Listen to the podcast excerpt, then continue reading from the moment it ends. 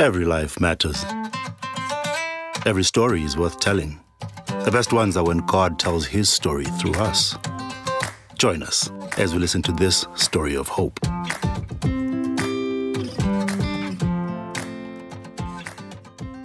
From a young age, Cazile Mhlope knew what it meant to lose the people closest to her. With no one left to look after her, Cazile's aunt decided to take her in. One day there was a knock at the door. Key of Hope's founder, Daniel, or Uncle Dan as the kids call him, had arranged a home visit. Cazile could never have imagined how that day would impact her life for years to come. From a confused and lonely child to a thriving and ambitious young woman, Cazile's journey with Key of Hope reflects the profound impact of discipleship. I grew up with my mother, but she passed away when I, was five. My father was still in the pictures, but then he passed away the following year.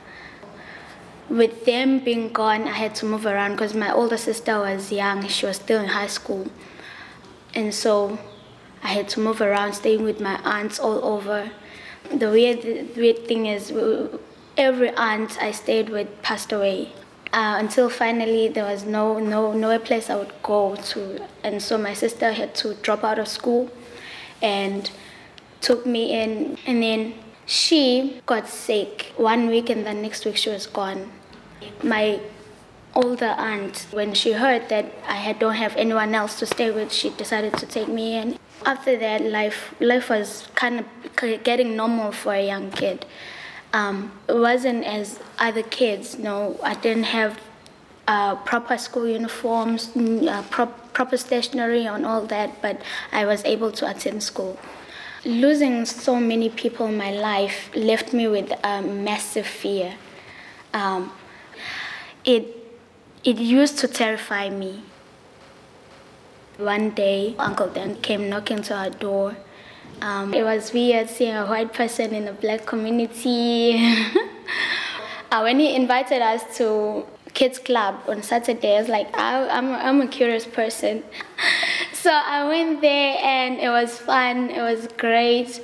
Um, and I started going every every week, and my life kind of changed. Life just became normal as a child.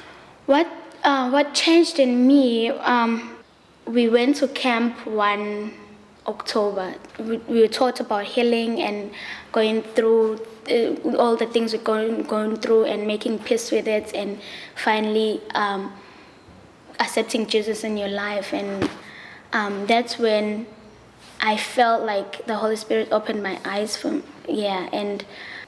I remember coming back from camp and making the decision to, to accept Jesus as my Lord and Savior. When I was in high school, then youth night was introduced, so I could attend youth nights. And after I finished high school, I started hanging around the office, helping, volunteering, and then um, uh, Uncle Dan suggested that I become an intern. So I, I interned 2017, and that's how I, I got into being a staff member. I, I used to distance myself from my story, but over the years I've learned to, to tell it, connect with it. The coolest thing is that I'm able to help kids who are going through the same things I went through. Um, I'm going to get a qualification uh, in teaching. As Key of Hope grows, I, I want to continue in ministry and I want to help more kids than I'm helping now. Key of Hope's mission is to build lifelong, supportive, mentoring relationships with orphans and vulnerable children affected by poverty and HIV/AIDS. They connect with over 2,000 children in underprivileged and under resourced communities in the Durban area on a weekly basis. Over the years, they have seen how home visits, kids' club, and youth events contribute to lives and communities being transformed. Stories of Hope is brought to you by the Mergon Foundation, a resource partner to ministries who expand God's kingdom and bring hope and restoration to communities across Africa and the Middle East.